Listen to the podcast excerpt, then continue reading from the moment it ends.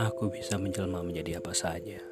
Waktu luangmu yang kau gunakan untuk istirahat atau kesibukanmu yang menghasilkan sesuatu.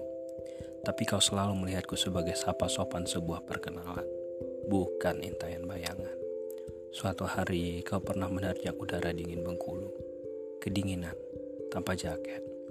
Dan tanpa kau sadari, aku adalah selimut yang menyambutmu pulang ke sarang.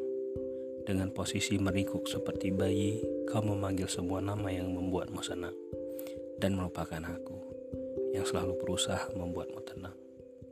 Tetapi bagaimanapun juga, aku akan ada ketika kau pinta.